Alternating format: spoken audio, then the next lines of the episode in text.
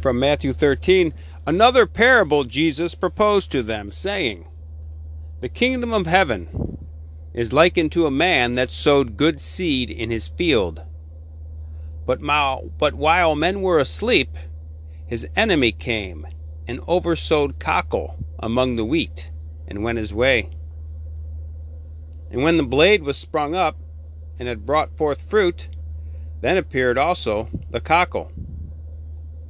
And the servants of the good man of the house, coming, said to him, Sir, did thou not sow good seed in thy field? Whence then has it cockle? He said to them, An enemy has done this. The servant said to him, Wilt thou that we go and gather it up? He said, No, lest perhaps gathering up the cockle, you root up the wheat also together with it. Suffer both to grow until the harvest. And in the time of the harvest I will say to the reapers, Gather up first the cockle, and bind it into bundles to burn. But the wheat gather ye into my barn.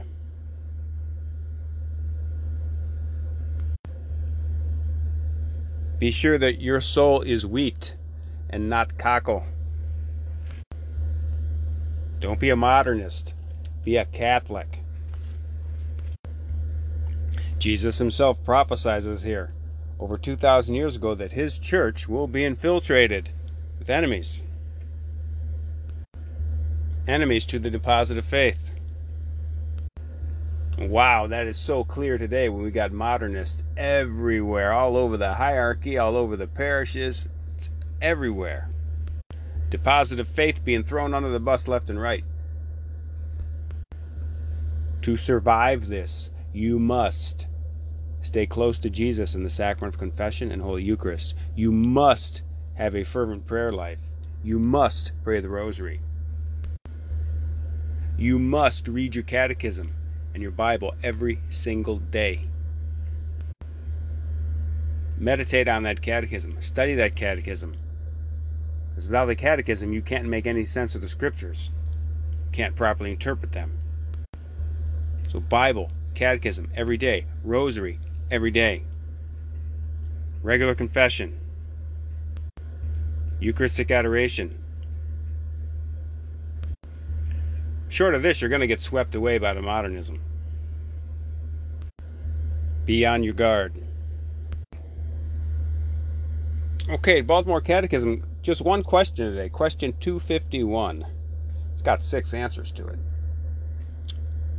Question 251 Why did Jesus institute the Holy Eucharist? It's going to give you six reasons why. The answer to this question makes a great meditation for when you're praying that uh, the fifth luminous mystery, the institution of the Eucharist. Question says Why did Jesus institute the Holy Eucharist? Six reasons. To unite us to Himself and nourish our soul with His divine life. That's no small thing there. The creator of heaven and earth is going to nourish us with his divine life. He's going to actually come into us physically. It's, a, it's quite the amazing thing if you stop and think about that deeply.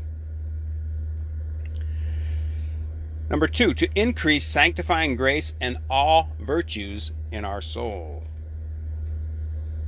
Three, to lessen our evil inclinations. Four, to be a pledge of everlasting life. 5. To prepare our bodies for a glorious resurrection. 6. To continue the sacrifice of the cross in His church.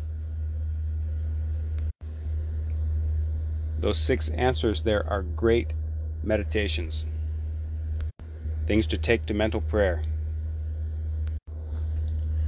Latin for the day. Et ne nos inducas in tentationem. Temptation. Lead us not into temptation. St. Pius X, in his catechism, he comments on this petition. He says that we ask God to deliver us from temptation either by not allowing us to be tempted or by giving us grace not to be conquered. And he adds to avoid temptation, we should fly dangerous occasions, guard our senses, receive the sacraments frequently and have recourse to the practice of prayer. Et ne nos inducas in tentationem, lead us not into temptation.